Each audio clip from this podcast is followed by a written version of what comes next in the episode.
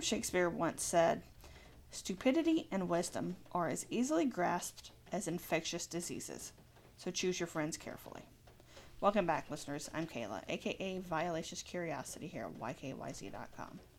And it seems like Pastor Tony Spell just can't stay out of the news or the police station.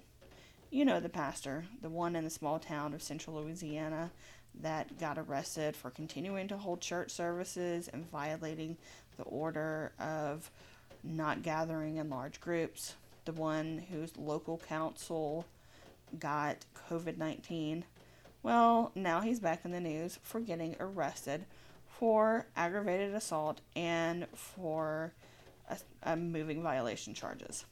Because he apparently almost ran over a protester, someone who was protesting the danger that he was putting the community in by continuing to hold church services.